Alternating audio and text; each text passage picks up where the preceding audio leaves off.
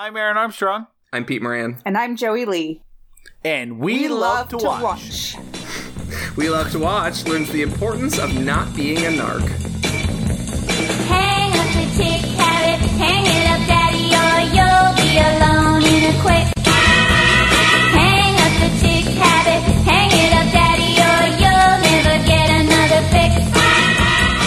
Pete. Hey, Joey. Hey. Joey, welcome to the Three Timers Club.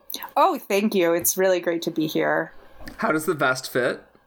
How, oh, the vest is beautiful. I'm just wondering what you're going to give me for the Five Timers Club. It's also a Another vest. It's also a vest. Is it a different All vest? vests. it's slightly bigger than the last vest, though, so it can fit over that one. This Nice. is my. Uh, this is definitely the worst running joke we've done that no one gets. um, so we're gonna keep doing it for another 200 episodes. Nice. Because uh, Goonies never say die. I've never even seen that fucking. I've well, never seen seen the don't like it. Goonies. I've never seen the Goonies. I saw it once and I didn't like it. Sometimes it's fun to not wade into a culture battle. Sometimes Why? you're just like, you guys have fun. Yeah. This, this means a lot to you, you, you scruffy little goofs. Uh, just, Yeah, just, this- just get out there, have a good time with uh, Corky. Is that one of them? Uh, anyway, that's a it's a tangent, but yeah, we're we love to watch. We're a movie podcast. We pick a theme and we do a month's worth of movies around that theme. And if we remember, we compare and contrast. And most months, we pick the movie. Not this month, and it's actually kind of bittersweet because this is it's it's it feels like the month has gone by very quickly. Extremely. Um, Uh, pa- partially the, because of the way we're recording them, uh, but also, you know, it's uh, we we were really we kept this one kind of close to the vest from a from a what we wanted to do for this month, uh, and uh, had a lot of, of of new guests and returning guests picking movies that we wouldn't normally pick. So can't believe it's coming to an end, but it's coming to end with a fun movie. We'll get to that in a sec. In the meantime, if you don't know what the fuck I'm talking about, it's Pride Month Woo. uh, where we have uh, had people from the Dissolve who identify as LGBTQIA plus uh, come on, pick the movies, and uh, and uh, usually it has been movies that mean a lot to them that are kind of queer films or, or recognized as queer films. So uh, we'll let Joey Lee introduce what movie she came on to finish the month with us on. Uh, but first, though it would have been kind of funny if someone was someone was like, you know, it's it's not a queer movie, but hard boiled means a lot to me. I would have been like, sure, yeah, let's do it. we did say i mean that was kind of like hey like we're not here to define what movie means a lot to you as a queer person like you pick uh it just happened a lot of people were like oh well that makes sense then to actually do a movie with some queer representation in it but yeah if they want to do how hard boiled or fucking galaxy quest i don't know Let's We do it. can we can find a queer reading in any film. It doesn't Oh, need to be explicit. and in fairness we already took batman forever and batman and robin for our batman month so That's yeah, that's those are two two staples of the queer canon right there. So yes. Uh, so, uh, yeah. So we'll now. Normally we do we do three things about yourself uh, for first time guests. Uh, but Joey was like, "Hey, I know I know you only do that for first time guests, but it's it's Pride Month, and I have uh." Three queer facts about myself to introduce myself to the audience this time. So I'll let Joey introduce herself and then tell us what movie she picked to round out the month. all right, um, and two of them are even film related, um, and the third one is just a really good story. Um, but the okay, so the first one, so I'm bisexual. Um, sometimes identify as pansexual. Um, we can get into the distinctions between that at another conversation. But um, I first, my first girl crush um, when I was probably nine or ten. Um, I went to the movies to see Jerry Maguire with my mom, who hated it. So we decided to stay for the double bill, which is a little scene um, Salma Hayek, uh, Matthew Perry rom com oh, called um, Fools Rush In. And um, Salma Hayek is the most beautiful woman in the world, and you can't convince me otherwise. And I just fell in love with her, and she still holds a really special place in my heart. And um, I think that that movie has a really underrated line, and it's when Matthew Perry says, You're everything I never knew I always wanted. And I think that actually has like more meaning to queer people or people just like discovering that about themselves than that it does to Matthew Perry discovering that yes, he can date a Latina and not like sacrifice his identify. I mean that that movie's kind of weird and dated because like people date outside their race a lot and it's not a big deal. but um yeah. Uh, so that was my first girl crush ever and is still like probably a favorite. And then um, I really discovered that I was queer actually during one of my first heterosexual experiences, but it but it wasn't like this where I like hated hooking up with the guy, but we were just like sort of cuddling and heavy petting at a cast party after um, he was on tech for the Crucible and I was I acted in it. And um, we were just cuddling, you know, nothing too intense. But we were watching Chasing Amy, and I know that that I know that Chasing Amy is a really controversial um, pick for a lot of people of every orientation. Um, but just the way that it handles sexual fluidity is, um, and especially Alyssa's monologue um, in bed um, with Ben Affleck about how she wouldn't like she's attracted to the person and she wouldn't limit it um, by any by any demographic just really spoke to me. Um, so um, you know that's a big queer inspiration as well. Um, and then just the funny story um, that i have. So I have um when I was a little kid, um my family our our best friends live um in central California on a farm um and we live in the Bay Area which is more progressive. And when I was growing up um in the early 90s there wasn't you know gay marriage wasn't legalized yet but there was um, you could get a civil union um, so like many little kids i just thought that marriage was hanging out with your best friend all the time and i decided i wanted to marry my best friend karina um, and Karina said, "No, girls can't marry other girls. They're are you crazy? They're not allowed to." And I said, "Yes, they can. Everyone I know has two moms, if not three. like, course they can, because like Berkeley, where I'm from, is where moms settle down to raise children. Uh, and and so then." We went to check with our respective parents, and I checked with my parents, and sh I checked with my mom, and she checked with her dad. And um, my mom told me yes, girls could get married, and her dad confirmed that no, girls could not get married. And we came back and we're just as confused as ever.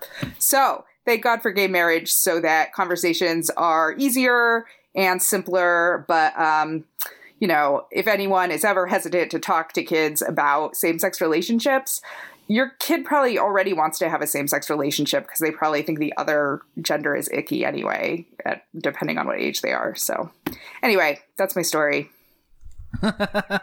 Yeah. That's that's wonderful. That is wonderful because I feel like I, I feel like it's great to ground this all in a context because uh yes, like these movies mean uh, a lot to a lot of people or nothing to some people, but a lot to a lot of people, but everybody has their own personal relationship with with a film. It's very intimate and subjective and, and lovely and everyone gets their own. Like we were joking about bef- a little earlier like everybody has their own kind of takeaway from these movies.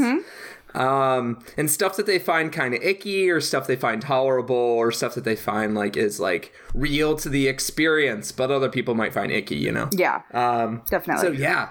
Did you know that we've done Fools Rush In on this podcast? Oh my god, no, I had no idea. What did you think? I you can uh you can probably not listen to it It's one, it's one of our early episodes, but no, it was one of uh, it was a movie I was obsessed with in junior high. yeah, And I agree about some and the Me line too. that you I mentioned Mm. is a line that we call out pretty definitively on the podcast. Is like Yes. one that stayed with me my entire life as well. So No, it's really Yeah. good. It's really good that it, it's better than anyone gives it credit for. Yeah, it's fu- it's very funny. It's charming, but we watched it the day two days after Trump was elected. no, the day after, The day Yeah, after so- Trump was elected. So if you do, if you are listening and like, oh, weird, they did Fools Rush In. Uh, That's the why you're first somber. hour is us reacting to Trump being elected president, and then the second hour is about the movie Fools Rush In. So kind of a weird episode. We have Yeah. a disclaimer at the beginning, but that's yeah. It's okay. What a weird snapshot. No, I know it's um. Well, there's a really good Marc Maron stand-up special on Netflix called Too Real that he filmed right after the election results, and he is like, "Well, that happened like at the beginning, like without actually Yeah. like specifying, but you know, we all know what it is." Everyone knows. Yeah. we were definitely probably the only two people in the entire world who reacted to Trump being elected president by talking about the 1997 rom com Fools Rush In. Yeah, Def- definitely. And considering how like retrograde some of its racial politics are, and considering how Oh, yeah, retrograde no. some of Trump's, by we- some I mean all Yeah. Trump's. Yeah, we, we talked about that quite a bit. Yeah, I would assume that that fitted. Oh, I also I just want to say, um, okay, so. Uh, but I'm a cheerleader is great. It's fantastic. You, Oh, wait, you didn't get a chance to announce it. Oh no, I I'm just um, going to plug the movie that I nominated that didn't get Okay. enough votes for me to choose it. Okay. Um, I'm just going to plug really quickly um, uh, My Summer of Love, which not enough Okay. people have seen. It's Emily Blunt's debut. Um, it's Emily Blunt and this Scottish actress Natalie Press, and the director is um, Pavel Pavlovsky, the Cold War and um, and Ida guy.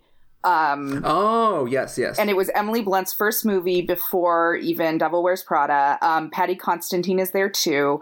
It chronicles obsessive love better than any movie I've ever seen. It's like a fever dream of being in love with someone. And I love also that it's a gay movie where the issue that's like stopping them from being together is not that they're gay. It's rooted in religion and class and lies, but not um but like no one it's not like your cliche, you know, um we can't be together because we're gay and everyone's bigoted. Not that that's not a super relevant story to tell, but it's nice with gay movies to sort of, um, you know, to just tell stories about human beings that happen to be gay. You know, there's obviously um, that is a victory of sorts. So um, I don't think they ever say lesbian in this movie about two women um, being in love. So check it out. My Summer of Love. It's wonderful. But, but, Okay. but I'm a cheerleader. It's a totally different beast. Um, I love it. I first saw it in college. Um, and I saw it. Um, I had a lot of bisexual friends, bisexual female friends in college who were dating men, but way more interested in women. And they were all totally in love with Graham. But I was always totally in love with Megan. Um, so that is my history with it. Had you guys ever seen it before? No, uh, I hadn't, and I was I was aware of it like from about the time it came out because it was one of those movies that had one copy at the video rental store I worked at, but sat in the new release section for two years because they're like, well, "What's the why move it if the one person that rents it Yeah. will get three bucks instead of ninety nine cents?" And I kind of remember the the the like the pull quotes or whatever the marketing on the VHS really trying to uh trying to compare to American Pie Oh wow. with Natasha yeah. Lyonne being in it. Like I, I I had trouble finding this, and maybe it's like not a real memory, but like I remember like you know uh highlighting like you know if you like American Pie, Natasha Lyonne like like it was trying to play up that connection because I I believe they came out in the same year, right? Nineteen ninety nine. Yeah. Um, so the uh so like that I just thought it was like a straight to video. I thought it was straight to video, like cash in or like whatever else. So I didn't really think much of it until a few years ago uh, through the dissolve uh, the great way that all these uh, like these movies that a lot of people went through their life passing over and not thinking much of people uh, were like oh no it's really good like it's actually this like very interesting like john waters type uh, uh, film and I, I didn't even know uh, when i saw the post or anything that it was about anything like queer or gender issues or anything like that i just thought it was like a cheerleader comedy like, bring it on amazing. Isn't So- that isn't that a victory in and of itself? I coincidentally, um, I quoted the "Bring It On" line. This isn't um, a cheerocracy; it's a cheer cheertatorship to my very political mother. And then she was like, "We need to watch whatever movie this is." Like, I was like, "I don't think that you understand." Like how fluffy this movie is, but okay. um, so so that was funny. So I saw it the day before I saw this one, and my dad was also like two cheerleader movies in a row. Um, Did you round it out with Sugar and Spice? I Do you remember didn't. totally forgotten movie. is that Mena Suvari? Was that that one? is. Yes. Yeah, it's the one where they rob a bank. Yes. I liked it a lot. Is it or a little like Jawbreakerish, even though I've never seen Jawbreaker, but like at the same sort of like cartoon It breakneck. is, yeah. parody. I, I haven't seen Jawbreaker either. yeah, I'm I'm talking out my ass there. But um uh um no one has seen Jawbreaker. You know what else is weird? That's fair. You know what else is weird? Um, uh, so my mom's favorite movie is Dick, which is um, the Kirsten Dunst, uh, Oh, yeah. Michelle Williams. So Kirsten Dunst is in Bring It On, and then Michelle Williams is in But I'm a Cheerleader. She is. Well, it took me a second to be like, man, that looks like Michelle Williams, but she's she's nowhere listed on like when I even like Yeah. the Wikipedia, and so like I had to go back and check, and I was like, oh shit, that is Michelle Williams. Yeah, it might have been before Dawson's Creek. Maybe Dawson's Creek had just started. She was on Yeah. that. She has such a baby face. I know. that. Like, oh my god, she's so young. She was so yeah. She like you can tell from her voice. Like It she, was definitely post Lassie. yeah, it was it was before yeah because after Dawson's Creek like uh, she she took on a gravitas Oh, yeah. like, like a a this she became like a, a woman woman like she had like a weight to everything she said all of a sudden you're like yeah she could play whoever she wants doesn't matter she could play a pilgrim like she did in uh, Yeah. Meek's Cutoff Yep. she could play fucking Marilyn Monroe it doesn't matter Oh, actually, um, I'm just remembering that the the when I the first time I was made aware this movie was not from the Dissolve, although it reminded me about this movie. Uh, this movie is uh, featured in uh, this film is not yet rated, Mm, yeah. uh, and the director is is uh, is featured as well, Yes. talking about that. So that's that's where I first kind of became aware that it was like a queer film that also like went through this whole censorship thing. And the the director speaks very candidly about like, yeah, well, my movie got rated NC seventeen. I had to cut stuff because it was uh, a quote unquote gay film as opposed to uh like and and I think she even brings up the fact that this came out the same year as American Pie where someone like Yeah. fucking humps a pie yeah. And and as where this movie was just like I think it was just like a hand over pants that needed to be cut Yeah. uh cut out of the movie to get an R rating and how like But this movie should have been PG thirteen. Like this should be one of those movies they like make they, they, they stop going by the technical. I understand like it was it was th- that's the point of the documentary is that it happened in this like homophobic environment, but like. I, this movie should have been PG thirteen. It it, I, it needed to be a movie that spoke directly to kids that were going to the movies and maybe were trying to sort some stuff out in their head and maybe could use a reassuring voice in, in the form of film, right? Definitely. Yeah, I mean, it all goes back to the thing where like gay sex is seen as dirty and straight sex is seen as business as usual or less Yeah. dirty. Well and, and that and ironically that's what this movie's about too for all these Yeah. uh for for all the Christian motivations uh it is like well yeah like of course we don't want you to have sex before you're married Yes. as, as Natasha Lyonne is like yeah well, I'm a good Christian girl but it's like but like uh the idea of chastity with gay thoughts as opposed to like uh that's worse than uh than like uh heterosexual like sex or uh f- foreplay or whatever else and and no gay like Yeah. they, they've kind of said that like oh yeah no sex is bad unless unless it keeps you away from being gay in which case sex go ahead and do it it's fine Yeah, I mean, that's like the inherent, it's inherently humorous, I think, almost with all of these conversion films, but especially this one, and especially um, ones that are aimed at women, because Christian women are really supposed to like keep the kibosh on their sex drives, right? Um, it's inherently humorous to have the conflict of don't have sex at all, definitely don't have sex with women. To reinforce this, we're going to room you with women and make you Yeah. do a lot of feminine activities with women. Surely this won't lead to more hooking up. Of course it does. yeah um well and they and they do make like a big point because she's like look i like when they're like no you're admit you're gay which is like the first step. We'll get into it Yeah. in just a second.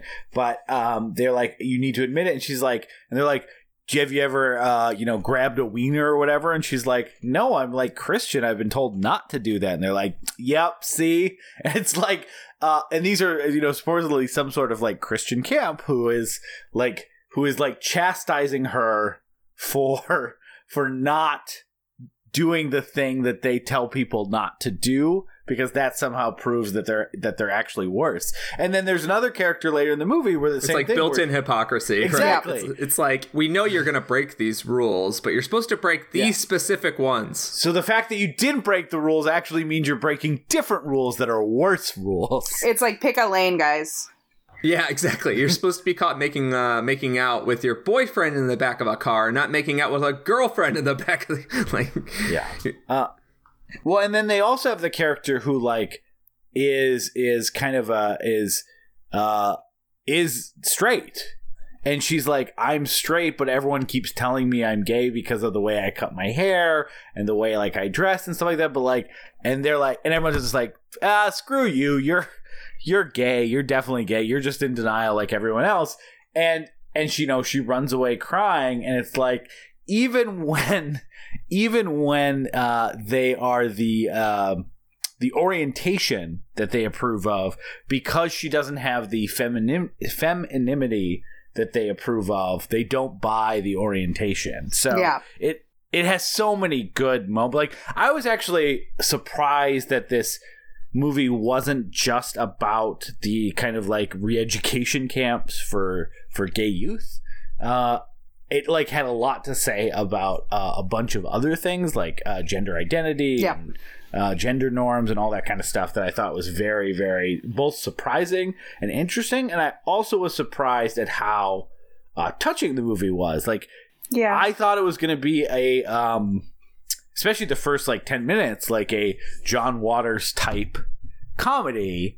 And as much as I like John Waters films, touching is not a word I usually use to describe them. yeah. Uh, and this one really has a like kind of a a sweet love story at the center It that does. that really that really gets you to the point that you know there's parts of this movie where the the comedy or the over the top parody type elements goes away and you're just Yeah. focused on how much uh, pain that is being caused by society's version of like gender norms and sexual identity all the stuff keeping these two people that are so clearly in love apart and it's um, one of the best happy endings I've ever seen because it feels so earned to me. yeah Um, and I like I like my movies dark, so I I typically don't love a happy ending, but I love this happy ending, and I rewatch it all the time. Um, and it actually reminds me I've lis- I was listening to another podcast where the person said that um, she routinely in the afternoons um, watches the scene in 10 Things I Hate About You when Kat reads that poem to Heath Ledger's character, when Julia Stiles' character reads the poem to Heath Ledger's character called 10 Things I Hate About You, because she wants she wants to see someone be a little vulnerable to help her get through the afternoon. And I think I used the last scene of this movie with the cheer, one, two, three, four, you're the one that I adore. Just like that. I love it so much. Not to spoil the end of the movie. Life is so deadening. Yeah, I know. Sometimes it's nice to like connect with something that's like earnest and sweet and kind of uncomfortable. Yeah.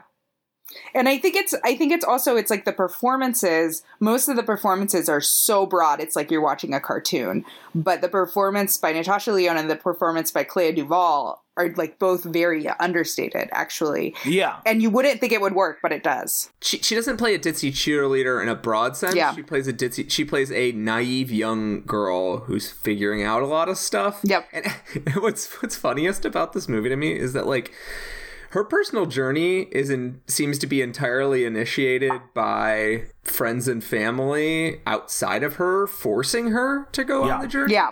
So like she seemed somewhat fine with the fact that she was having these fan- I mean she seemed completely fine with the fact that she was having these fantasies. She about- thought that was what you were supposed to have fantasies about. Yeah, like it, it, that's why I use the word naive. Like she didn't Yeah. have like a sense of like the context for what her feelings were, but it's kind of like in a beautiful way, like a very pure, innocent in like a poetic way. And that that's what I love about the first couple acts of the movie is that like she seems like she's like she's like, yeah, I don't really know what's going on. My parents just told me I have to come here. Yeah. And it's sort of, it's almost sort of unbelievable, like, as someone who definitely had, like, a sex drive at 15. Like, i i- it's not that she doesn't, it's just like she's so naive because she's been closed off. Um, and I really, so what I've always really loved about it is, um, this is a very counterintuitive role to put Natasha Lyonne in. Natasha Lyonne Yeah. is a gruff drug user who excels as Orange is the New Black or a girl who can't stop dying on Russian Doll. She's terrific. Yes. I refer to her as our version of Christopher Walken. I think she's our ver- version of that um, wonderful character, and I'm thrilled we have a female one. And she's she usually does play the smartest person in the room, like the person Yeah. that's wise beyond not just her years, but like the other characters. Like Russian Doll's are a really good Yeah. example of that. But even like, you know, American Pie, Yes, she's That so good in that. thing. She was like the one that like was very experienced, but also had a very like mature attitude, uh, progressive attitude on like sex and stuff like that that people would go to. And she's like, "Hey, yeah, you're in high school. Good to have sex. Here's what you should do." And like, Also, You know, she made like- money off of all the, all the shenanigans too, because she Yeah. got paid to start the rumor that that guy was great in bed. that's and that's like I think kind of what she. I don't know if typecast the right word. Yeah. She's just so good at playing that. It's just excelling at that, and like if we She still lived at in a studio system, like they would just build movies around her. And I'm so Yeah. glad that she started writing her own stuff to like optimize that because I love her so much. I'm such a fan. yeah. Yeah, she's she's an absolutely wonderful person, and like uh, just yesterday, I was talking to Aaron, and I was saying because I love Russian Doll. I Yeah, it was like one of the best is in the top three best things Netflix ever has ever made. Yeah. Like, it's just such a perfect thing, and it doesn't waste your time Yeah. like a lot of these shows do, and it, it, it's just a potent product that starts off just like a fun, silly kind of show, and then it by the end of it, you're like, "Am I about to cry?" Yeah. Um, a- and then when I heard they were doing a season two, I was like, we should also note that uh, Jamie Babbitt, the director of this, worked again with uh, Natasha yeah, Lyonne on Russian Doll, Russian yeah. Doll. oh, great! She great. did a ton of TV. Yeah, she just basically went to TV. I don't think she did another notable movie. Um, yeah. She did a couple other smaller movies like this, but yeah, like I mean, she's directed television. Like she's done like eight episodes of It's Always Sunny. Like has worked Silicon pretty Valley, steadily. Yeah, like yeah. everything. Yeah. So there's a when uh, I was talking to Aaron and I said that the show was ending, or sorry, the show was doing a season two. I was like, I was like, it just doesn't make sense to me. Like, there's, I, I want the thing to just end. I want it to just be its own little like closed loop of a story. Like, it's so beautiful as it is. And then I saw a video of Natasha Lyonne like excitingly, excitedly reacting to the news. Like, I think she's in her bathroom or her kitchen or something. She's there's like a mirror, and she's she's got like the big floppy curly hair, and she's just like she looks like a kid because she's so excited. And I was like, okay, season two, let's go. Yeah, she's a Well, she's a great combination of old lady and little child. I think a Russian doll. She describes herself as um, Andrew Dice Clay and that little girl from Brave, which I love. that's, that's perfect. Uh, and I will say there just- was the show is painfully full of one-liners. It's like, so good. There's, there's no there's no good place to stop with the one-liners. Like there's just too many. Yep. there is a part in this movie though where she has her head down in a bathroom sink and whips her head up and stares at herself in the mirror that I uh, very much expected a certain song to start playing. yeah, um, definitely. because it was like the exact same move she does at the beginning of every like Yep. Russian doll timeline. The Just Harry like, gotta, song. Yeah, Yeah. gotta get up, Gotta- gotta, get, gotta up. get up. Yeah, uh, yeah, Yeah. But anyways, we should. um We already started talking about the movie because clearly we're excited to talk about it. So why don't we cut to a little musical break? Uh, and uh, we'll be back to go through the plot and everything else of. Uh, but I'm a cheerleader. Are you guys ready to talk about this movie more? Definitely. Hell yeah. Crazy galore, you wouldn't do it. Seen it before. Looks like you blew it. Do you know? You know what you're missing. What you're missing. Well, uh, Peter, your alternate taglines. Oh yeah. I am slight but powerful, just like a cheerleader. Great, Peter.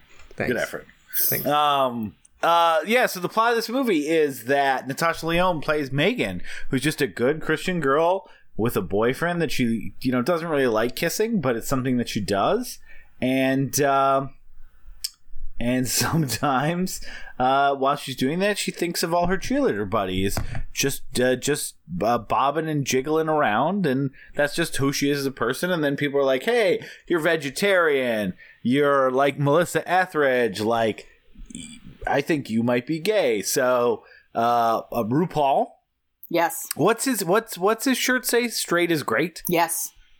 Uh, which I the first thing I thought when I saw saw that shirt, I'm like, oh my god, that'd be an amazing shirt to have. And then I thought, No. there's no way you could explain to enough people it's ironic Right. from a movie. No. um, yeah, like those were like one two one two uh, thoughts, but it's very funny because he he's very good in this movie. It's funny when RuPaul wears it. RuPaul is allowed to wear that shirt. well, exactly. like I, I was surprised how quickly I recognized RuPaul because like RuPaul only acts in the full getup, like full makeup. Like Yeah. I, I- I'm not used to seeing RuPaul in in that particular context. Yeah. And so, especially in the '90s. Like I remember from the Brady Bunch movie too. Yeah. yes, which in the Brady Bunch movie, Oh yeah, I just saw that. The counselor. Yeah. it's just the coun- uh, just a counselor. It's Yeah. not supposed to be. It's not supposed to be a thin, thinly veiled, um, you know, gay hero or a thinly veiled drag character. Like it's just it's just a, a counselor who happens to be played by RuPaul. Yep. Yeah. Uh, Brady Bunch movies are good, and we should do them on the show sometime. Anyway, uh, so Sure, Jan. Yes.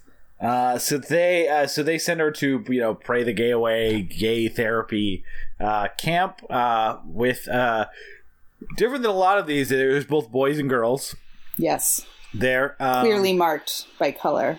Yes, uh, this movie has a very like it, it John Waters style. And actually, uh, I want to get into the color stuff later because I feel like if I describe it here, I'm taking um, I'm, I'm not talking about plot. I'm taking away a lot of the themes I think we're going to talk about. But like they the way they do their therapy is by having everyone conform to gender norms because they they and and also find their root. So their root is what made them gay. Uh, and the therapy, and this can be anything to like, and actually, when everyone lists all the different things, uh, it's a very funny scene of all of the slight and in uh, inconsequential to like some more uh, some bigger uh, things potentially are what quote unquote caused them to be gay. But you need to learn your the, the therapy is essentially you need to learn your root so that you can overpower it. And the way you overpower it is by uh, conforming more to gender norms. So if you're a woman, that means you're going to be doing home ec type stuff, vacuuming and stuff like that. And if you're a man, you're playing sports, you're, uh, you know, do, cutting wood with axes and stuff like that. So obviously, like with all of these movies, uh, when they put a bunch of people together, that are super horny and now they meet a bunch of people that have the same orientation and are attracted to them uh, people start hooking up um, Sashion gets Rufio kicked out of camp uh, I was so happy to see the actor who plays Rufio in this movie. I'm just going to call him Rufio if that's okay for the rest of this. What is he from? He's from Hook. He plays Hook? Rufio. Oh, okay. Rufy. I haven't seen Hook in a really long time. Oh, uh, my my five year old weirdly loves it. Nice. She doesn't like Peter Pan, but she loves Hook. but anyway, you got a weird kid. So- no, I kid. I do. like no one liked So- Hook. Wait, that was who I was as a three-year-old. yeah, I love I love Hook too. So it all it's all coming together. Yep. Uh, so anyway, so yeah, so they end up going out to a gay bar one night, and the like cocksucker. the, Sorry.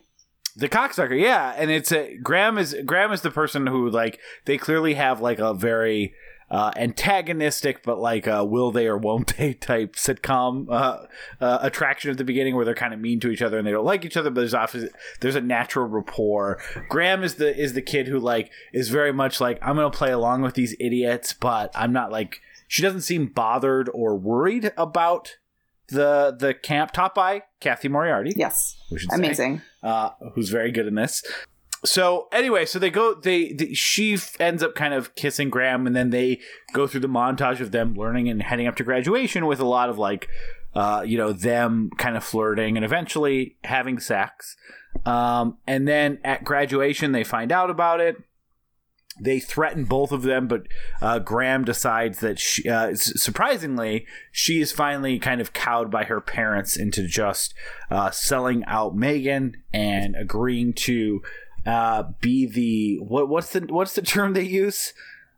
Where she's like the dummy for Cathy Moriarty's Oh, son. when they when they're doing like the partner for simulation. for simulation, yeah, Yeah. her son's sim- a simulation partner, which is them in onesies with fake fig leaves over their private parts area, uh, pretending how to have sex. That's the graduation ceremony. I think it's the last uh, test before graduation, but yeah. The last test before, yeah, uh, before graduation. Uh, Megan refuses and gets kicked out of school, uh, where she goes where uh, Bull from Night Court and this other guy, where they almost have like this, um, like this, uh, I don't know, expat Yeah. camp where uh which I really like. It's like they, it's almost like a gay halfway house Yeah. for people that have like been rejected by society. uh, the these two Bull and this other guy I forget the actor's name, but he's very recognizable from '90s stuff, especially. Um, they uh, they basically are letting the people that Cathy Moriarty has has kicked out of camp, thus being ostracized from their family, stay with them and kind of teaching them that like kind of deprogramming them from both their family and the the camp's uh, training. So. Uh, she ends up there where Rufio, who she got kicked out, was there, saying, "Hey, this is the best thing that you, that's ever happened to me." Uh, she then goes back to try to win back Graham, uh, and does a uh, cheer cheerleading routine, uh, and they kiss, and everything pans up, and yeah, it's a very happy, happy ending. They ride away in a truck. They ride away in a truck. And then also, and I'd forgotten this, then you see a PFLAG meeting with um with Megan's parents later. So Oh, you actually yes, there right. is like a happy I always just remember it ending with the cheer and riding away. Um, but there but there is evidence that Megan's parents came around. Which is good Yeah, because oh yeah, Bud Cort. Bud Cort, Harold from Harold and Maude, and then also her her mom is played by Mink Stole of all these John Waters movies. But as long as we're on the parents, so this movie has that kind of um, thing that a lot of these movies have, where the parents are like, "Look, we are very, very supportive," and they're like, "Look, we just love you. We want you to be happy and stuff like that." Until finally, because they think that she's participating and that she's quote unquote getting better, and then once they find out that maybe there's a little bit of a uh, uh, uh, you know, a, a monkey in the wrench or a wrench. I don't think that's a phrase. Yeah. um, but there's there's something gumming up the works. Then it's like, hey, it all of a sudden becomes super like. Uh, it always was abusive, but Right. it becomes more like clearly abusive, where it's like, "Hey, we do just love you so much, but you know, if you don't get fixed, we, we can't love you anymore. Yeah. you, you're not gonna be able to come home." So, like, there are parents who at first seem like these kind of suburban dolts, Yeah. uh, who all of a sudden really become sinister in that moment. Yeah. So I don't know if I like. I like it because I really like Megan, and I'm glad her parents didn't abandon her. But I think as as uh, frustrating it is, there's a there is a feeling of. Uh, Maybe, maybe I don't want to say a lack of realism, but Yeah. I think a little bit is what I like. You know, unfortunately, the type of it feels like the type of parents that would literally try not just send them somewhere, but but literally seem very willing to cut her completely out of their life if they don't conform to their idea of uh, gender norms and sexual identity and stuff like that. Like they they seem unlikely to come around so quickly. Yeah. After that, I agree with that, and I also sort of um, this is the third time I've watched it, at least, if not the fourth. So um, I also th- so this time around I was a little more critical than I've been in the past because I could notice different things, um, and I also sort of have a little bit of a hard time believing that Graham, who is so fearless and confident at that camp in the face of those people. Um, is the one that is about to go to the graduation ceremony, but Megan finds the gumption to not go. Like, I like it because it Yeah. reverses their like courtship dynamic, but um, it's a little bit hard to believe. And maybe this movie's only 85 minutes, so like maybe um, a little more time or an extra scene spent, you know, um, to sort of make that switch feel a little more earned would have would have been nice. For a movie that's very much not Hollywood, it does feel like the Hollywood third act like obstacle to keep them apart. Oh yeah, It feels a little little uh uh little uh contrived. yeah. Um, but you're not going to convince me that this ending, uh, this this ending is still fantastic. Um, Ending's really Um, and I also just want to say about the parents, um, you know, this is a really um, silly, funny movie, but there are like these moments of incredible darkness, even if it's a dark joke. That really um, just like Yeah. almost come without warning. And one of them, I think, is when they have the family therapy session and um, the, you know, the RuPaul character, I think, or maybe it's the Cathy Moriarty character. They have to go around and say, like, what they feel like, you know, what their route was and like why, you know, why they're gay now.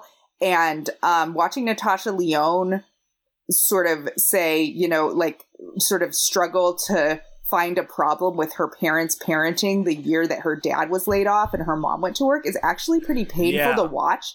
And I also saw it as like a manipulation tactic on the part of the camp to keep the parents feeling so guilty that they keep the kids in the program. Oh yeah, they're all they're they're clearly paying an extensive amount of money to be there because these are privately privately run, privately funded. Um, because it's uh, nonsense and barely even pseudoscience. Yeah, Uh, sure. It's yeah, it's it's just to you're paying to have your kids sent away to be abused. Yeah. Um, I do see it as a way for um, that the head of the camp to maintain her power and also like to keep the money flowing in, right? Because like if a kid goes home, presumably the checks. Yeah, right. All that color coordinated clothing doesn't grow on trees.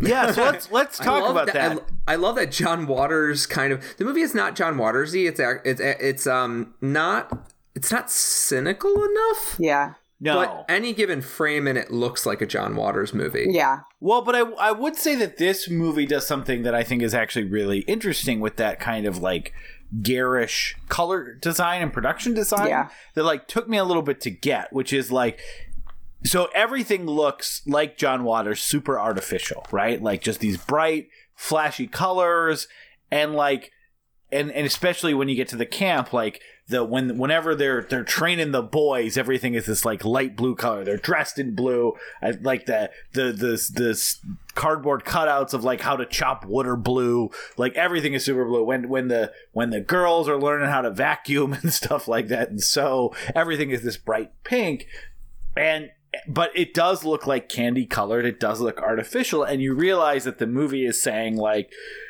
like the production design matches what the movie's trying to say from a thematic Yeah. standpoint in this very like direct way which i don't think i've ever seen it's really fun. like production de- yeah production design a lot of times like supports a theme Right. and a tone but is literally saying like hey you know how uh this looks fucking super weird and fake and artificial much like the gender norms that society has created to fit them in a box based on the genitalia that they were born with so Right. like it like it when I kind of like put that together, I was like, oh, that's really interesting because it's using the John Waters aesthetic to underline it and circle its themes in this like really clever way. Definitely. like Megan's aesthetic is like pink and and bright and and very much like classically classically not just feminine but classically like little girl Yeah. um and uh that that that the movie a lot of the movie seems to reflect that and and the fact that her her awakening scenes happen in um a dark kind of warm intimate bar as opposed to these like hot pinks and hot blues Yeah. this but this dark sort of you know warm intimate bar or uh you know sort of dark back alley but it still has a warmness to it. It's not creepy. You don't feel like a random pr- creep is going to come up to them right? You you feel like this is just like their own little space to sort out their feelings. Yeah. um and it, like that that the way the movie plays with that and and shows that its own aesthetic is not uh, monotone is uh just r- a really lovely way to exemplify a char- her her growth. Yeah. Um so bright so floral so bouncy and then it kind of like chills down into uh these these dark colors Yeah, and I also think that feeds into the fact like when you're in the closet, it's like you're performing your life. So all these performances are so broad, but it's because they're performing, right? And like that's a pretty obvious point, but I still think it's well done and the scenes in the bar is is, is a contrast from that. Well, I don't know how obvious it is because you'd be surprised. So, uh, this movie did not get good. It got terrible reviews. terrible reviews. Here's the the two funniest things that uh that they said. I and like there's definitely a lot of like uh queer critics at the time that were positive on this and this movie has definitely had a level of discovery, but the critics at the time were merciless to this movie.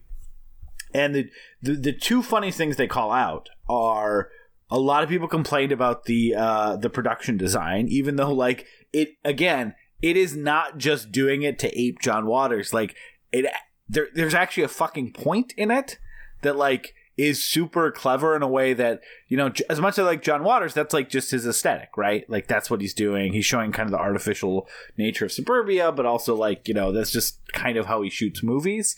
And like I do think that this is doing something very interesting with that type of design in a way that underlines its themes. Uh, and so like apparently that was very much missed.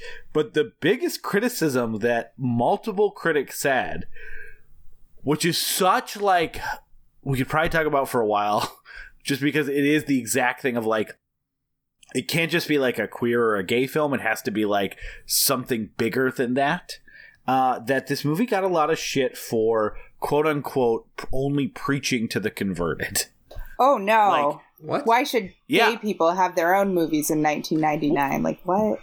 in the UK and in uh, Japan and a lot of Europe, the rating system would have given this a a lower rating, very likely, because it doesn't have any violence. It has uh, very little sexuality, um, no nudity, yeah no nudity. and the sex scene is very tender and like loving Like, Yeah. really I love that And song. it, it, it's mostly engaging with sex on a um, emotional level, and it feels very much like a movie that like uh, should have been put in front of 13 year olds who would need it most, right? As opposed to 17 year olds. Yeah. And I'm wondering if, if it had hit that audience, it would have uh, been reviewed better. no, I, Yeah. I don't think so. So Um, it, it is it is it is worth noting though. Like I, I want to be clear. Like I'm not just like saying that. So these are like writers that you know of and are not like the worst writers. So like Stephanie uh, Zacharek, who write, writes for Salon, like well known critic she wrote at the time that uh, said that with regards to issues of sexual orientation, homophobia, uh, Babbit is preaching to the converted. Cynthia Fuchs agreed saying that no one who is phobic might recognize himself in the film and that the audience who might benefit most from watching it either won't see the film or won't see the point and david edelstein said Yes. that the one-sidedness of the film creates a lack of dramatic tension and calls it lazy counter propaganda It's crazy. So- David Edelstein's review was nuts. I am so glad you brought that up. I was going to. The headline of this review is heterophobia, and he basically argues he's like, well, if we made a movie about straight people that, was this stereo or about gay people that was this stereotypical, we would call it bigotry. So this is bigotry. And it's like, not all straight characters are running a gay conversion camp, dude. Like yeah that Yeah, these are writers, but these you're right. These are writers for Slate, for Salon, reviewing this movie. Like these are not like it's not like fucking some weird local Fox News affiliate Right. or one of those weird like and like they were they are literally saying that because this like because this movie does not function as something that homophobic straight people could watch and start to maybe go, oh, maybe maybe I shouldn't be so homophobic that the movie is failing. Like, Right. oh, Yeah. like I like what what the fuck? That Like shows you how mentally broken uh, centrism is. the idea that you not only uh, need to be the minority and you need to be um, pushed aside, but also uh, if you make a piece of art, you better you better be catering to me Right. straight Of course. Right. And it's like, no, there's no acknowledgement that like it's good to have like positive, happy, romantic comedies for the queer set. Like, no, there's they don't see value in that because it's not for them. Someone on the dissolve watched it and said they didn't actually love it that much, but they were like, but they're queer and they were like, you know what? I respect that this movie does not pander to straights whatsoever. This is a movie made by queer people for queer people. So I was really pleasantly surprised that my parents actually wanted to rewatch it. They had seen it before. I was like, you guys are so great. Um, So I watched it. I watched it a bunch of years ago, and I just remember it being like a cute comedy. I love Natasha Lyonne, so I was just like, I was like, you know, it's not as good as Slums of Beverly Hills, but you know, it's cute. And I think in the, I think at the time, in the uh, you know cultural political context, I would have, I, I needed something with a stronger hand yeah. and and now it just felt so refreshing because like this is the sort of stuff that we're we we beg for when we talk about like we just want representation we just want Right. A happy ending also. a happy ending a few movies a, a few movies for for the gang, Right. few movies for us. It doesn't Yeah. have to be. Not everyone has to be uh, blue is the warmest color. Not every everyone has to be uh, Brokeback a Mountain. Brokeback Mountain. Yeah. We can also just have like fun little comedies. Right. That's what, that's, Yeah. that's what this And I was also going to say, like, um, you know, from a violence perspective, what you were saying um, about the ratings and stuff. Um, I think the most, I think there is a violent part of this movie, but it's not a part that anyone would ever censor. And I think that's the part where um, that girl who has a crush on Graham, who's not Megan, um, I think her is she Siobhan? Um, she's she's like that goth girl is Yeah. how she's masturbating and shocking herself um, to in an attempt to you know practice aversion therapy. That scene is really disturbing, um, but Oh, it, it would never get like a ratings bump really. And if it did, it would probably be more about the masturbating than the shocking, right? Like, so um, yeah, that scene I never I never forget that part, and I sort of like dread that part of the movie just because I find it sort of painful to watch in a in a still very effective way. But just uh back to colors for a second. I had forgotten that there were um there was like a purple room and a green room too. I just remembered pink and blue. Um but I was delighted that there was a purple room. And then when I don't really know why the girls got to wear green for a scene and be in the green room, um, it doesn't really seem like it goes with the lessons. I think they were just like having so much fun with the with the um, total like monotone um, you know sets and, and outfits. But um, I still think it's really fabulous and fun. Well, and the other thing with the production design, besides even just the coloring, like the opening of this movie of like the the suburban like town and houses and the way that everyone kind of behaves and acts, it actually really reminded me of. Uh, have you guys seen the movie Parents? No. hmm Uh, Yeah. where where the parents are like alien bugs who eat people. Um, and it really, it really just feels very like cultish or like my parents are aliens and stuff like that. And and as I was as I was thinking about, it, I'm like, oh, that's that's. I don't know if they they meant to do that, but yeah, like if if you in a lot of ways like that kind of like white cis Yeah. straight middle class lifestyle like fucking is a cult they're like this is how we behave and anyone that falls out of it is to be ostracized and like so like it it really it it evokes that so easily because at the end of the day like it, it kind of is that Yeah. Referring to the fact that I called this movie slight but powerful, like a cheerleader. I I I think that I think that that's the context I view this movie through. Is that you could watch it, it could kind of wash over you. You'd be like, that was a that was a cute movie with a good message. Uh, you could be like, oh, it's kind of slight. Like you know, there's not really there's not really much punch to it. There's not much bite to it, but it sneaks up on you. Its power sneaks up on Yeah. you. And particularly like the last scene where Natasha Lyonne presents who she is in front of everyone. She's she didn't give up being a cheerleader. She- She just accepted who the other half of her, the the the half that is half cheerleader, half lesbian. No. Because because in a weird way the cheerleader is as as non-negotiable as the lesbianism Yeah. right like that's one of the great parts about her getting to like uh dad gaze Yeah. uh to kind of back her up Yeah. um which we'll get to that um she gets basically like two fathers that she should have had in the first place right? Um but she she she has this wonderful beautiful moment where she just performs this little dance. It's not it's not stretched out too far. The music doesn't beat the moment on too long. It's not it's not cheesy. It makes you a little uncomfortable because of how earnest it is but in a very sweet way similar to that scene in uh, 10 things i hate about you that we referenced. Um and it, it's just a great like i love you scene. And it could seem slight i think to straight audiences in particular but i think given the socio-political context that you watch this movie in now it, it, it gets so powerful because you think about you're like oh they are making a sacrifice. Like Yeah. they're going to have to fight for money because they both gave up the comfort of, of that of uh, you know parents with uh, economic uh, stability and you know some uh, benefits to provide. They probably have to wait for their parents to either come around or just They're probably gonna run away. or non-existent Yeah. Yeah, they're running away, and like it's basically like, will they fix their relationship with their parents? I don't know. Like that's what makes the moment more powerful is because they're not making a sacrifice. Like they're they're trading in shitty boyfriends or shitty girlfriends for each other. Right. They're trading in like Their support systems. they're all their support systems to be who they are. So like yeah, at the ending could be fit into the context of you know any older ro- any '90s rom com ending, like 10 Yeah. Things I Hate About You, but but when you put it in an actual socio-political context, it's so it's so powerful. Yeah, because it's a, it's the declaration of love, and with every declaration of love of every orientation, what you're risking is you're making yourself vulnerable and being so earnest. Uh, but then, in addition to that, you're put you are at least you're going up there knowing that you're sacrificing your family and that you don't know if they're going to support you or not. And honestly, if you're at that camp, I think signs are good that they're not. And we talked about the PFLAG seat and how realistic it is or not.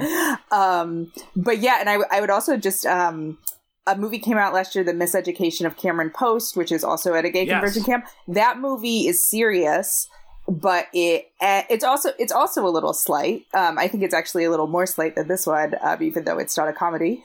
Um, comedies are movies too. Um, uh, but that also ends with the queer teenagers in the back of a truck driving away to like to like Yeah. their uncertain futures without support systems. Yeah, that I that movie's very very good. Yeah, I like it too. As as someone who uh, who has talked pause, I think we've uh, both Peter and I and Carrie was our guest. Oh yeah, we talked ab- about the movie Carrie, the remake Carrie, Mhm. uh, and I, I the first thing I uh, did after seeing that movie was text uh, Carrie and Peter and say, uh, "Who says she's a bad actor again?" I don't know when where that came from because like I mean except for like that Jezebel column, but like I had not even heard that Chloe Grace Moretz was a bad actor. She's great. Yeah, she's so she's so good. She's great. And you know, in that one though, her character's a little thin too. Like the other characters are maybe a little bit more interesting. I don't know. Maybe Well, but that's kind of like That's protagonist That, goes with this movie Yes. too. Yeah, like it's it's also like because she is like the ingenue. yeah, and she's the one who's like having to learn about herself through everyone else. Sometimes very like you know that we already kind of talked about the scene where she's like, I just that uh, yeah, I think about uh cheerleaders while I kiss my boyfriend. That's what all everyone does. Like she she was like she was being defined by her family and her society as like a straight person and then she's kind of being defined by the camp as a gay person and she's like learning that she's gay and then she like has to learn through uh kind of coming to understand herself like who she is as a person. Yeah, and then if you notice, she asks um, the two, you know, gay foster dads running the like, um, you know, halfway house for for yes One Direction remakes. Um, she asks them to teach her how to be a lesbian, and they say, "I can't teach you how to do that." Um, and then there's also a great moment I with a with a mug that I had never noticed before, where they say like, "Oh, you'll figure out who you are," while they hand her a mug that says "gay," and it's almost like a punchline. You'll figure out who you are, Oh. gay. like, It says queer on it. oh, it says queer. Yeah. So I I really appreciated that. Yeah, that was a, that was a funny moment. I love I love how weird that moment is because because up until this point, it's like a slightly exaggerated version of reality. Yeah. like gay gay gay conversion camps, aka uh, abuse gay kids camps. Are uh, send your children pay to chil- have your children be abused camps. They are absurd. Yeah. Like the lesson plans they go through, like they are obviously laughable. That's why there hasn't been uh, a Jesus camp for them for that particular experience. Is because um, the people who run these camps, well, a they they know stuff like Jesus camp does turn the tide. Yeah. But b like they kind, I think they know that all this shit is like ridiculous. Um, they're just kind of profiteers off of suffering and bigotry. Yeah. Um, I also think that there's, you know, with Megan's innocence, um, it's interesting. It's it's strange to grow up as a as a woman in our society that sexualizes women to such a degree. I can only speak as a bisexual woman, but there's a there's a way that society just constantly frames women as sex objects that also affects women, right? Like we're not we don't watch men as sex objects the way that men watch women as sex objects const- constantly. We watch women as sex objects as well because it conditions us to like really value, you know, appearance. So, you know, it, there's a way that like women are eroticized for everyone, um, just like in like all ad campaigns and like most entertainment. So, um, it makes sense to me that she would think that she's supposed to think about cheerleaders. Like there's a way in which society defines sexuality as, um, like the, like, like women are driven to seek approval to such an extent about how they look through sex that that's what sex becomes to them is about if they look good enough and it becomes more about women than men. Um, so I, I don't know. I, that just occurred to me this time around. Um, yeah. Yeah, for sure. There's there is uh the, the movie has clearly a lot of ideas about how gender norms work and how they differ between men and women and how it's sex is this spectrum. It's not just about um straight cis people who act uh, either masculine or feminine, depending on their uh, men or women, respectively, or uh, gay people who act based off stereo uh, gay people who act based off stereotypes that they have. But it loves to play with the stereotypes, right? Like Natasha Lyonne is not asked to give up um, her her um, she, Natasha Lyonne is not asked to give up her cheerleader part of her personality at the end. She's not asked to give up this like pretty pink, uh, bouncy, fun thing in in favor for like a gay stereotype, right? Like, um, that she's she she doesn't come in the last scene wearing flannel or Right. something, right? Yeah. Um, she does have Melissa Etheridge poster, but that's just because Melissa Etheridge is great. Right. Um, That's what I assumed. That's just because she's a human being with a beating heart. Right. Um, right. she has ears, okay? like a, Yeah. like we all do. that scene is really great where they're like they're just Oh, confronting her With the of her- vegetarianism too, right? Oh yes, because I love I love all those specific things they call out because it actually it tells you very early on as someone who might be a little skeptical about like uh the 90s making a comedy about gay, gay the gay struggle because like I don't know. I saw Chasing Amy and I wasn't that impressed. Um Uh, kind of a different person making that movie. Yes, yes. But for 10 or 15 years I was told like this is this is the movie that changed my mind about all this stuff and I was like, "Good, I'm glad you're not an asshole anymore." but Oh, this movie sucks that's- still. That's what all the that's what all the critics were talking about. They wanted a a movie that makes homophobic men happy, which is I guess Chasing Amy based on. Yeah. Uh, So, anyway. Guys, Chasing Amy helped me come out of the closet. Chasing Amy is a movie that is deeply critical of Ben Affleck's character. Just watch it with that lens. The reason that people think I, I think if you if you don't assume that the man is the main character and you look at it through Alyssa's eyes, it's a very good movie. So here's my here's my thing on Chasing Amy. Uh, I I do it's probably Kevin Smith's best movie uh, that I still kind of like, and also I like making fun of Kevin Smith because I don't like him. Oh, you don't like Kevin Smith? Oh, I think Kevin Smith um got psychologically healthy and stopped making good movies, but um I'm happy for him. Yeah, I, I, it has a Tim Burton thing where I'm Oh, like, yeah. I'm like, do you just you just smile more and you seem calmer? Are you still gonna give us the goods? Right, like I'm really happy you dealt with those demons, but I sort of miss them. Yeah, yeah. I love. I I loved. Um, there was a. We should get back to the movie in a second, but I loved. I was reading an interview with someone who was like, um, it was a younger artist being interviewed by an older artist. I don't think it was one of those A24 uh, podcasts, but it was it was something similar. And they were saying, "Well, what if I like get happy and it ruins my art?" And they're like, "Then you get happy, fucking Right. fucking move on. Go if you're happy, go do anything. Go build a log Right. cabin somewhere. Like you won. You'll be happy. I know. I know. Um, but uh, so getting back to the to the to the movie, that scene where that scene where we get to we get to see um the the scene where we get to see her family confronting her over all the gay stereotypes um even it, and the way it's kind of mixed up like Veg- like vegetarianism isn't necessarily like a, a lesbian stereotype anymore. It was just like the idea that she was, you know, at the time they were just identifying that, and like the fact that she doesn't like making out with her boyfriend, but her boyfriend is clearly marked as being shitty at making out. Yeah, I Like Yeah. all, all, all that stuff is just so funny because it, it helps make the movie feel more alive and it's it's not that makes that tells me the movie is not leaning into gay stereotypes in a way that I think is um actually bad for the culture. Yeah.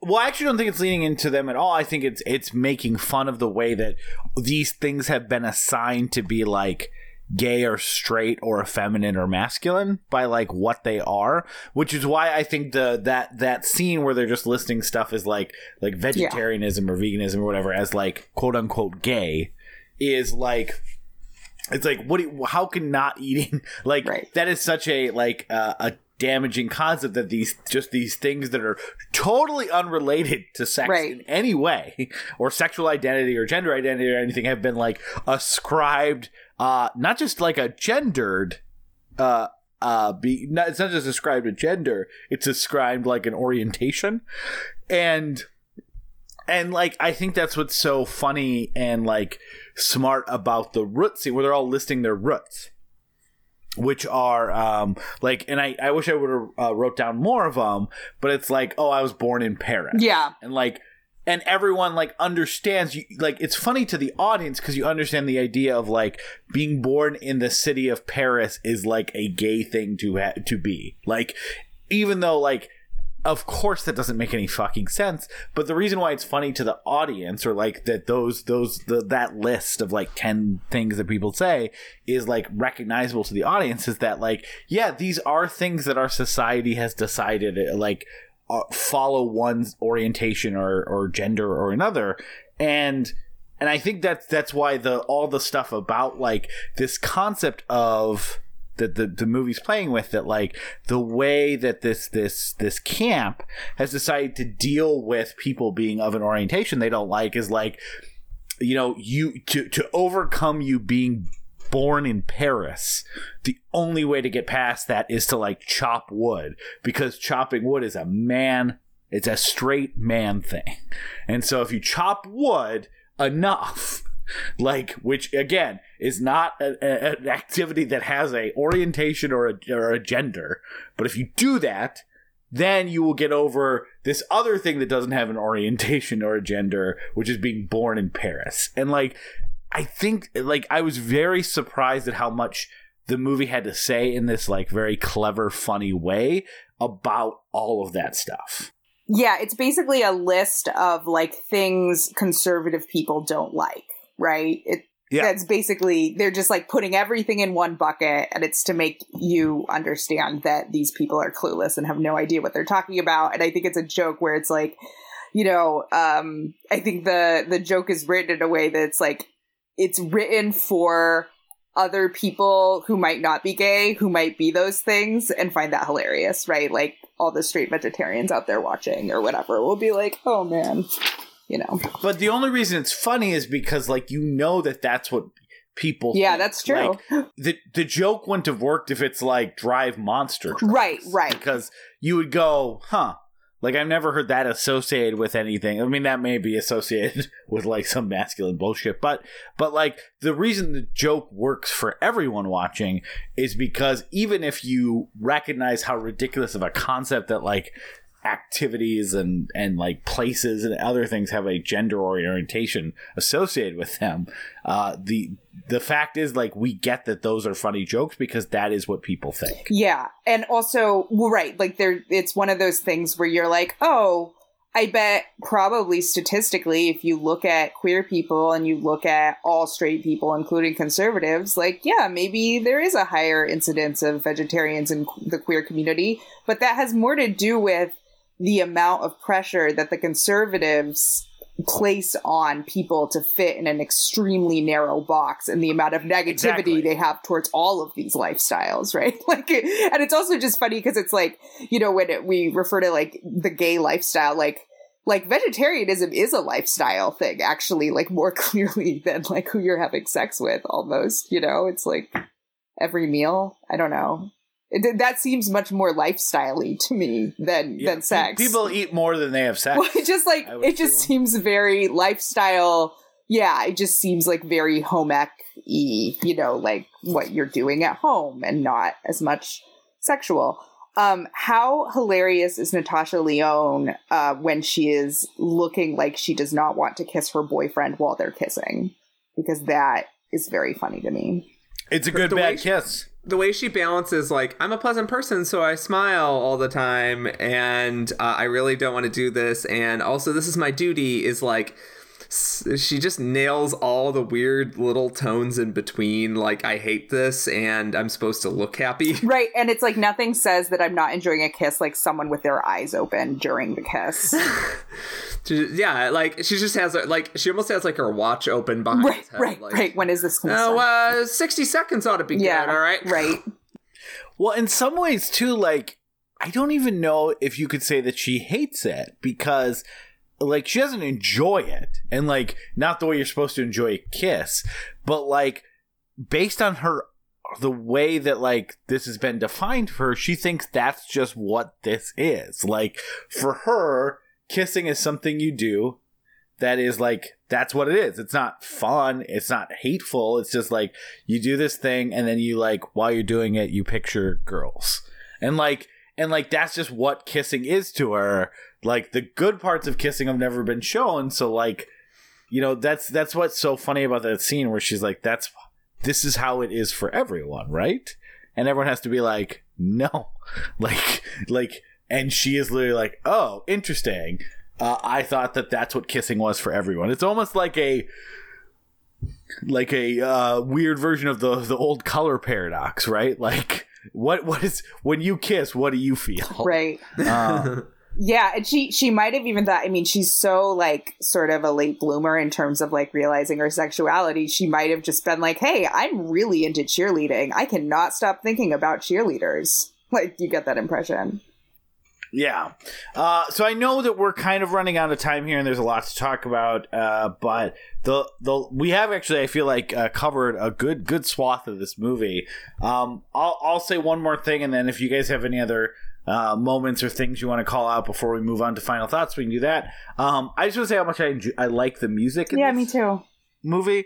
Like I find it both melancholy in all the right ways, and like it has a very like I, I don't think I've heard any of the songs before, although but I did add a playlist I found on Spotify to like I, I liked it or whatever, so I could listen to it later because it it has that perfect type of like uh 90s indie or somewhat rock music that like feels very close to the stuff that kind of got big in the mid 90s but then is like not quite that but also evokes this like nostalgia for for like uh, a type of music that doesn't exist as much anymore or at least Yeah, not not, not in the same way. like this. So Lil- yeah, the so- Lilith Fair stuff, sort of, too. yeah, like it really like it, it it's almost like a phantom nostalgia because I all the songs sounded so familiar to like a certain place and time even though I hadn't heard any songs but they also like the yeah the song when they're when they're having sex and uh is like great and I think they use that at the end of the movie too like it kind of comes back around I love it. and uh, even all the little strings and instrumental stuff is really good like i really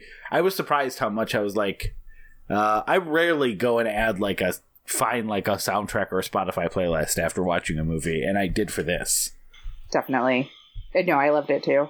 It's so well done. Like everything, like it's not just like the acting and the writing. Like everything is so well done. Give I can't believe it got slammed for um, you know, the set design. Uh, cause it's like give the costume designers and the set designers like a million dollars all the time because it's so good. it is weird that like this i could see going this movie and going uh like peter said like when he saw it when he was 19 uh that it felt a little slight and maybe not as funny or as like uh, edgy as he thought it was going to be but like i am surprised at the level of uh hate directed at this movie Yeah. Like, it's almost like it for not- it's almost like some critics have some pretty fragile masculinity issues there. uh well and it wasn't yeah it wasn't just uh male critics either like Critics are still overwhelmingly men and Oh yeah, hundred percent. I'm not trying. I'm not trying. to Not all. I'm not trying to do that or anything like that. I was actually just surprised at how many critics were so fucking angry at this movie. And it wasn't like a specific type that I could find. Yeah, definitely. Uh, everyone, David Edelstein's review is just outrageously bad. And I, I read the whole thing and I was angry. There is a part that he uh, says that he couldn't agree more with the the, the characters in this movie, but uh, but that he's never disliked a movie more. Like he really is like Yeah, he it really inspired a rage in his heart. I, I just don't understand. But anyways, Yeah. I think that was like a thing. I think that was like a thing that people used to um used to fixate on when they were like they were like you know i don't i I don't care what the movie's political message is as long as as long as it's well told and it's like buddy Right. we are well beyond that Right. Right. Yeah. No, definitely. It's sort of it's like it's like saying some of my best friends are black before you say something super racist. like the it's like saying the filmmaking in birth of a nation is really great so the movie is great no qualifications on Yeah. that one right. Well, you know, no one would have figured out editing yeah unless Birth of a Nation. So I'm sorry. uh, the only way that you can watch Michael Bay action movies is uh, is to have this super racist thing that literally revived the Ku Klux Klan in this country. So I'm sorry if you like uh, quicker cuts than used to be there. Oh, It needed racism to motivate film editing. It never would have happened otherwise. never would have happened. But I guess my, my final thought is that I'm so glad that we did this movie. Uh, like again, a movie I've been aware of for 20 years without like uh, until until a few years after that, like really recognizing what it was. But it was it's it's definitely a movie I probably would have just been added to. Oh, I need to check that out some sometime. So I'm so glad you brought this on the show. Uh, and we've done so many different types of movies this month. Uh, this is such a fun month to do. And uh, this is such a perfect way to end it Bound is incredible. I love Bound so much. Bound is the only movie where I like I violence does, just doesn't really do anything for me in movies. Bound is the only movie I've ever felt that empowered by violence. Yeah, and and and that does have a very happy ending, but it, it still has a little more hard edge. This really does feel like a like a sweet and like yeah, like I was I was uh, like choked up at parts of this. and I wasn't expecting that when I got to like the the parents type opening, John Waters type opening. Like it is amazing what a sweet centers at this movie while still being very funny and interesting and even like deeper from what it has to say than I was expecting. So uh, I'm really glad glad we got a chance to talk about this and uh, yeah, I I could definitely see myself watching this this movie a couple more times. Uh, and it's uh, under 90 minutes. Yeah, it's so which short. Is Peter, what are what are your final thoughts? Then we'll let Joey wrap her up. Um, my final thoughts are actually not about the movie. The movie is is a, a wonderful, fun little compact comedy that has a lot of very smart uh, co- comedic politics in the way that it it confers about uh, about the way the world works is is, is really um, deceptively clever for it, it's sort of candy coated outside. But my final thought is is not the movie. It's it's that I want to. This is the end of the month, and I wanted to thank all of our awesome guests for coming on and bringing your own personal stories and bringing your own uh, uh, movies that that meant something to you because like truly I mean, it's it's obvious. It's stupidly obvious. I shouldn't even say it, but like that we couldn't have done this month without you guys, and like it, we wouldn't have done this month without you guys. There's there's um there's a great power in what you guys brought here, and I'm just so glad uh, to have, have gotten some some of your guys' time and some of your guys' uh, um, emotional energy and and to just get a peek inside um, some people that we really we really loves uh, brains. So Thank you so thank you everyone for coming on. Yeah, and I, I can't imagine we won't be in a situation where we do this next year too, because I know there was a lot of other choices out there, and this was this was something that Peter and I were both uh, really looking for. I think we had the idea last October, and then didn't tell anyone for a long time, and then you guests knew for a while. Uh, so, and actually, it's funny because we're recording this the week the first episode is going to drop Nice. because we've been a little bit ahead. So we actually haven't heard the reaction to people listening to any of these. So, uh, but we're so I'm I'm still kind of frothing with anticipation of of excitement for once these start getting released out, and uh, because they've been so good.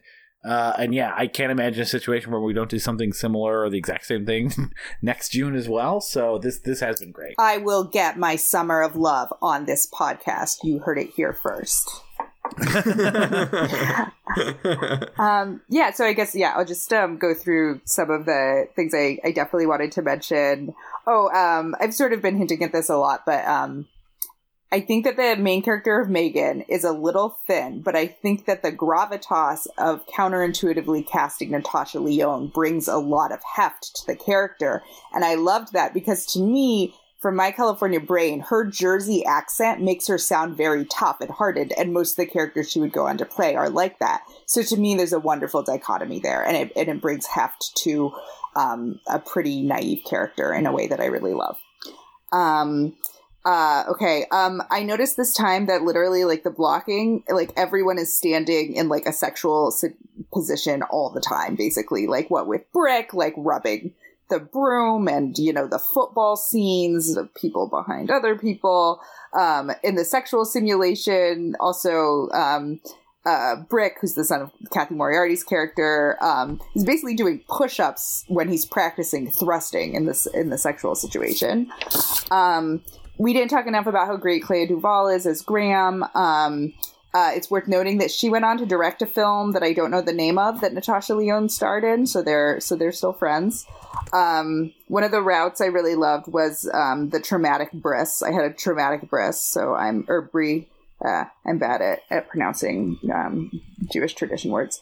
Um, um, I oh, did you guys see uh the sign in the background? Silly faggot, dicks are for chicks, based on silly rabbit, tricks are for kids. That was a joke that I heard in junior high or whatever. Oh, really? Un- under 14, yeah. I never heard it. The only one I ever heard um uh was um people would be like, "Oh no, gay works like happy happy joy joy gay or kissy kissy with a boy gay." This rhyme only makes sense if you assume everyone's a man. But um but yeah. Uh, it's not very good. Yeah. Um That's my full review. Julie Delpy's here. What? We didn't talk about that at all. That's weird. She's just randomly in the cocksucker Oh, yeah. bar. Um, but she looks great. Yeah. She's way older than them, but like, I'll let it slide. Um, yeah, in this context, we're okay. yeah, it's fine. I feel like Julie Delpy actually would be like a wonderful like lesbian mentor to maybe have your first lesbian sexual experience with. Um, and I uh, and and when they get back from sneaking out the cocksucker, um, one of the sweetest parts is they sneak back in and they run back into their beds, and then um. As soon as they get checked on um, by like Cathy Moriarty or something, Graham comes over and gives her a little peck before running back to her bed, and it's really super sweet. Uh, yeah, I got I got one of the uh one of those uh full on like awe Yeah, turned a little uh, like red kind of moments out of Yeah. that. That was that was very it was sweet. super sweet. It's and that's like just when the movie is starting to get like super like starting to turn from like really broad comedy to like more sweetness mixed in. Um at one point Andre says shit like they do on the wire, so that's a weird reference on the wire that's there. I don't know if you guys noticed. I had never noticed that before on previous watches. Um I just thought it was funny. Uh, and then also, I just want to give a shout out to the line. I guess I'll end on this one. Um, I just really liked when um Andre I think gets expelled and then someone tells him he he's sexy like another one of the like obviously gay guys and he says the last thing I need is some guy who just proved he's straight telling me how sexy I am and it just like the the way he delivered the line is just like incredible no, that's uh, I remember that was very Yes. funny. so that's but I'm a cheerleader Yes. Thank you so Well, much for bringing this. This was Yeah. I I said earlier this month that we got an, an amazing mix. We got like a avant-garde art movie. We got uh, a pulpy, you know, sort of Noir. old school noir. We got a big, like, uh, seemingly just like a big, uh, Coming of age silly, story. candy-coated kind of thing. And then we also got a coming of age indie, almost like an indie thriller, indie horror experience. But yeah, if you know, we watched a bunch of, of films that covered the spectrum of of uh, what film could be, and I'm so glad that everyone brought like different kinds of movies because all of this, all of all of this stuff, um, what how gender plays into the human experience, how what makes us uh what uh, what makes us horny and why it matters. Um, Yeah. like uh, what how we want to express our gender to the world or not express our gender to the world. Like all that stuff is is is it's way too it's way too hard to boil down into a few shitty late 90s stand-up jokes. And i I- so i'm i'm super happy with the diversity and, and the uh, wealth of knowledge and experience that our guests got to bring to us. So thank you again, everyone, for for coming on this month, and thank you very much, Joey, for coming on for this episode because you're right here, so I can thank you directly. Yes. Uh, and yeah, and um, I think that's like a victory in and of itself is that like it's a good sign that we have like so many different genres of films depicting different parts of this experience. Uh, do you have anything to promote? Uh, as always, my Twitter account is at movie equations. Um, I just, you know, when movies remind me of combinations of other movies, I make a little equation of it and then I tweet it out. Um, sometimes celebrities interact with it. Like Jill Hennessy, like retweeted it once because I noticed her character was a little bit like, um, the girlfriend of everyone in a boxing movie, the, the SNL sketch. Anyway, that's not important. So follow me at Movie Equations and on Letterboxd. I have like 700 reviews um, because I write a review almost every day. I write like five reviews a week just because I love doing it. Um, uh, I'm just Joey Lee, J O E Y L E E. And then while I was watching this movie, I was actually reminded um, one of my best friends is like an independent singer songwriter, Nati Vogel, and he has a really and he's queer and he has a really great song um, that I was reminded of when at one point Rock is um, sipping from a straw that's really curly while they're talking about how straight they are. Um, so my friend Nati has a song um, called Straight that goes. I'm straight like an angle, straight like a, well, shit, I'm gonna forget the song now. Straight like a circle, straight like the evening news. So I told him, um, to put it on SoundCloud, um, so that I could promote it. So just, uh, look for my friend Nati Vogel's, um, song Straight on SoundCloud, which he promises to get up before this episode airs. And that is all. Uh, awesome. Yeah, we will. We'll throw a link to that in the show. Oh, great. Yeah, yeah. Um, Oh, But yeah, thank you so much. Yeah, thank you so much for coming on again. Will it's your third time, fourth time, another vest. yes. Uh, so we got to get you that other vest. Like I said, we got a vest warehouse. All right. That's great. That's great for my gay life. Like vests are big in the lesbian community, so I Perfect. yes, Um, and you could be the pioneer that has two vests. double the girl action. I feel. uh, yeah, but we do. We have a new uh, month to announce. But actually, Peter, whoa, t- two months to announce because uh, Peter and I uh, decided. So we're we're going to tackle something that kind of helped bring Peter and I together as uh, friends. Uh, and uh, and eventually podcast co-host, which is our bonding over uh, how much we enjoy Lovecraftian horror Oh, specifically. And so we're we're doing July and August, our first ever foray into doing a supersized uh, theme month, so that there has Yeah, to be a little this S on the is end. thick. Yeah. Oh, it's a thick. It's a thick boy. Yeah. thick month.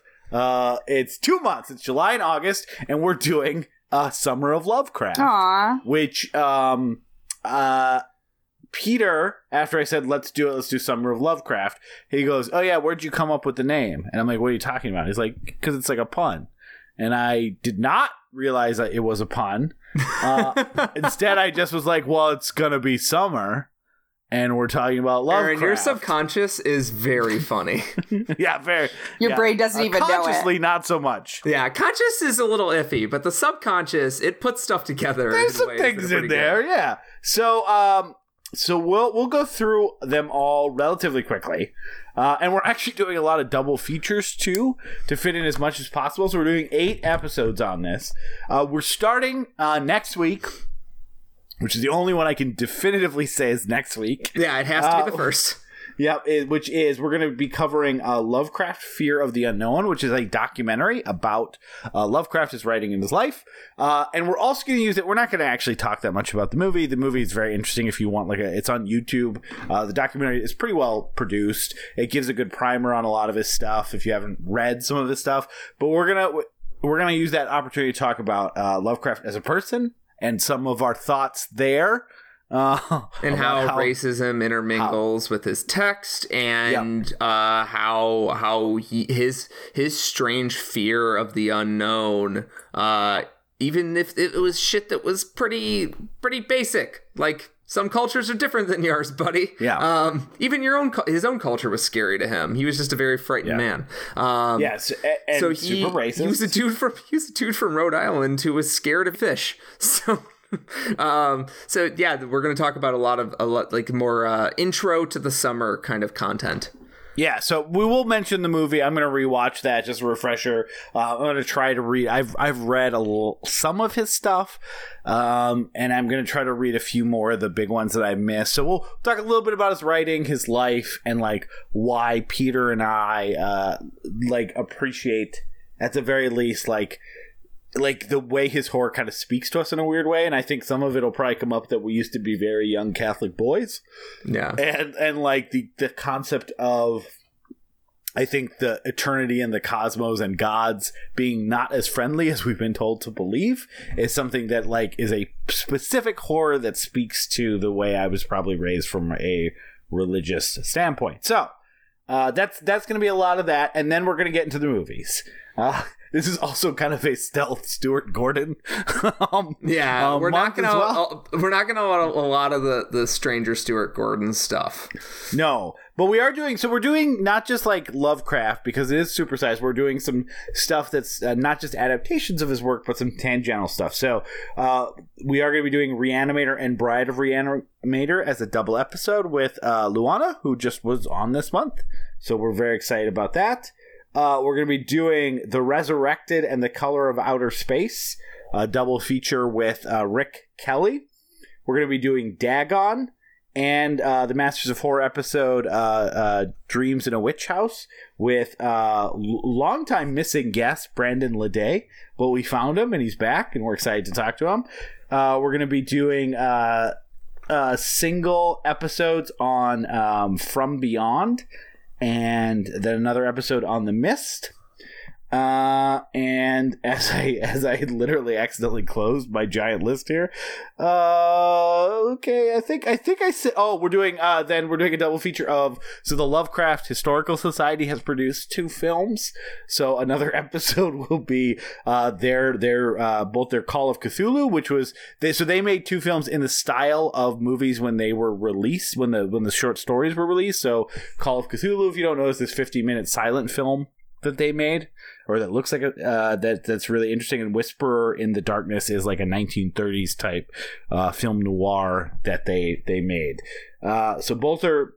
I, I've actually seen Call of Cthulhu a few times. I have been saving Whisperer in the Darkness, and then I don't know if we're going to end the month on this, but we're actually doing instead of an episode of We Love to Watch, we're going to do an episode of Don't You Dare, like a pilot, a pre-pilot episode with guest Andrew Dar where instead of talking about movies, we're going to talk about the actual Lovecraft thing that brought Peter and I together that has been referenced probably way too much on this show, which is Bloodborne, which is the video game inspired by uh, Lovecraft that I feel relatively confident saying is my favorite video game of all time, and probably, and I feel even more confidently saying the best adaptation of Lovecraft uh, horror themes into any sort of medium. So we're not gonna like go through level by level or like recommend like uh, upgrade your Saw Spear to plus 10 we're gonna be talking primarily about uh, the story and why uh, it was a perfect lovecraft thing to obsess over uh, but i think peter and i are gonna try to replay as much of it as possible before as well. So uh, that was a lot. I think i listed like 15 things. Did it all make sense to you peter? To- Uh, yeah, yeah. My head is definitely not spinning into into chaos. Uh, I'm definitely not uh, gradually dipping into madness. The idea that we're just going to focus on this all summer. Uh, but what's fun is we've done we've had a very we've had a very um like wild 2019 we've done a lot of we've done a lot of stuff that's both in our wheelhouse outside of our wheelhouse. We've talked about a lot of topics that we have not covered. And this i think is going to be like a drill down. Like we're getting in, into this into some stuff that we really need to like we really need to knock out and we've been wanting to do since the show began. And i i we wanted to do something real indulgent so. Yeah, this is so. Yeah, not only because as we were like, let's do eight weeks, and then we decided that all the titles we wanted to do didn't fit into eight weeks, so we're we're just doubling up episodes. But part of that is because some of these movies, like The Resurrected or The Color of Outer Space, are definitely worth talking about for forty five minutes. Not necessarily worth talking about for an hour and a half to two hours each. So that's why, like, uh, and then stuff like From Beyond and The Mist that we really want to devote a whole episode to, like they've been given a little more space, but that's kind of that's kind of why we decided to a cram as much in as we can, but also recognizing that you know Lovecraft for someone who is so influential as a whole to the horror genre uh, hasn't exactly had the a great track record of adaptations made from his actual stories.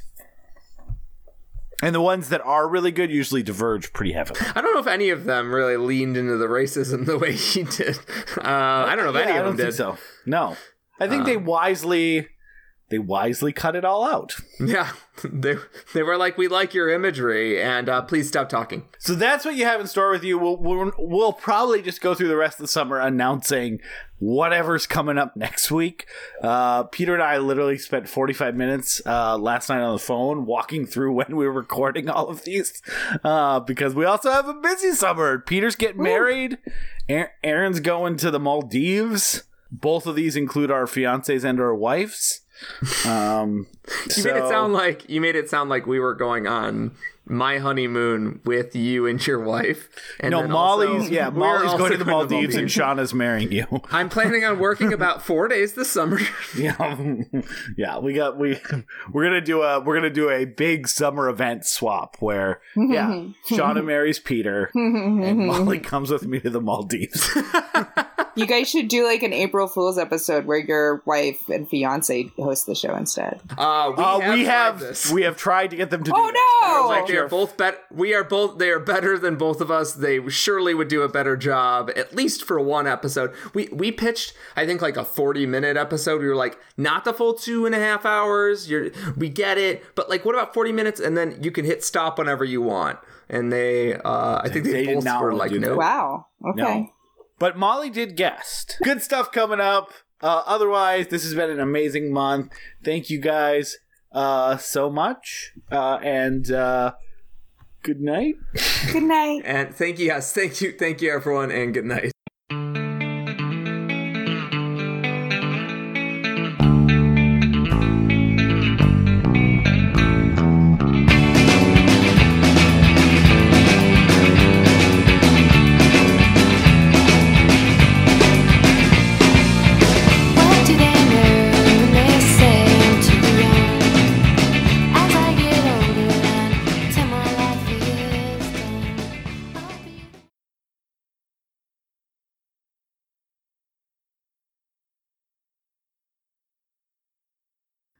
Folks, thanks for listening to We Love to Watch. Thank you so much for listening to our show, and we've got just a few quick announcements for you. There ain't nothing in the rule book that says that we can't do some of our own plugs, baby. If you'd like to talk to us, uh, tell us we're stupid, tell us we're beautiful. The quickest way to get to us is our Facebook group, facebook.com slash we love to watch, or our website, WLTWpodcast.com. Leave us a comment, tell us we're doing a good job. Only tell us we're doing a good job. We're so sensitive. We're sensitive boys. We're soft boys.